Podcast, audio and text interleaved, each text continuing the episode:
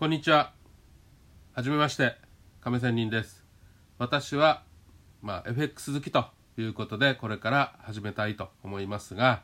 まあ、仕事上もある先生をしています。まあ、先生といっても、まあ、いろんな先生というのがあると思いますが、まあ、それは後々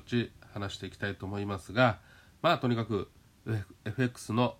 内容をこれから話していきたいなと思いますが、まあ、中には私の私生活や、まあ、私の悩みどころとか、え今日の一日と、まあ、普通の日記という形でも話していきたいなと思っています。まあ、基本的には毎日の5ドル円 FX の5ドル円の